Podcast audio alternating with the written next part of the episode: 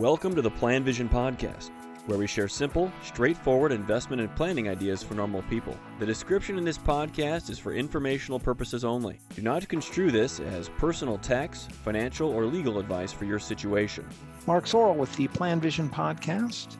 Today I'm going to discuss who spends the most money. We work with people of all different nationalities, and so I thought I'd provide at least our experience. We've got a lot of it of working with people from all different countries, all different nationalities around the world to see, to share with you what our experience has been. Now, of course, these are generalizations.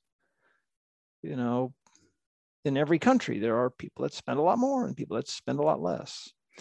But of course, you know, we're talking about all these different nationalities Americans, Canadians, Brits, Euros, Indians, Asians of all types. Uh, we have many South American clients, clients from uh, African countries as well.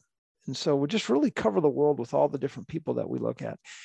And generally speaking, Americans would top the list for what they spend. They seem to spend more than most. I guess this is part of the whole thing from the States here. Now, when when I compare the domestic Americans that we work with versus those Americans that have been abroad, yeah, the domestic ones tend to spend more. We typically see about an average, if I had to come up with a number, about 80 to 90,000 a year. We have Americans that spend 25, 30, 35,000 a year in retirement. Pretty happy folks.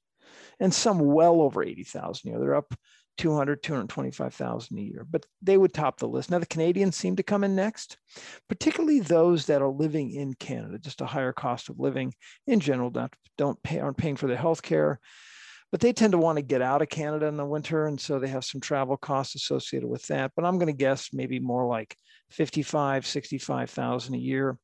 Australians uh, spend maybe in the area of Canadians, maybe a little bit less, 50 to 60,000 a year.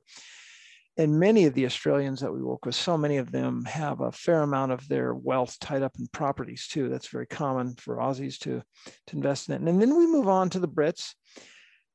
Gosh, I've worked with a lot of Brits that, gosh, if they're if they're spending 50,000 pounds a year, that's living the high life. Uh, many of them are are very comfortable at 20, 25,000 a year uh, maybe take a trip to the continent once a year, but they're coming in probably at about 40 to 45,000 a year pounds as far as the expenses that they need to have. Now, Europe, I got to be careful about the Europeans because uh, it's there's just a you know there's a lot of different patterns throughout the continent. Uh, but in general, I would have to say that the, the most of the European clients that that we work with, they're coming in at about 30 35, maybe 40,000 euros a year. And that seems to provide them a good quality of life. I mean, look, they already live in Europe. They don't have to travel to Europe.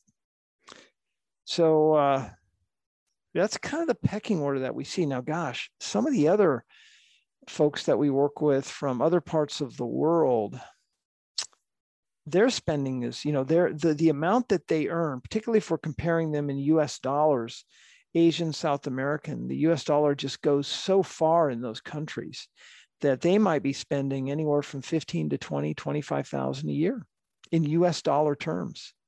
And so if they're working abroad, saving in US dollars or even potentially the pound or the euro, their money's going to go a long way when they retire. So that's kind of what we're seeing as we work with all of our clients. It's not you, these are generalizations, but these are some averages that might give you an idea of how you stack up against uh, people from other parts of the world. Thank you for listening to the Plan Vision Podcast. Let us know if you have any questions or comments on the topics covered.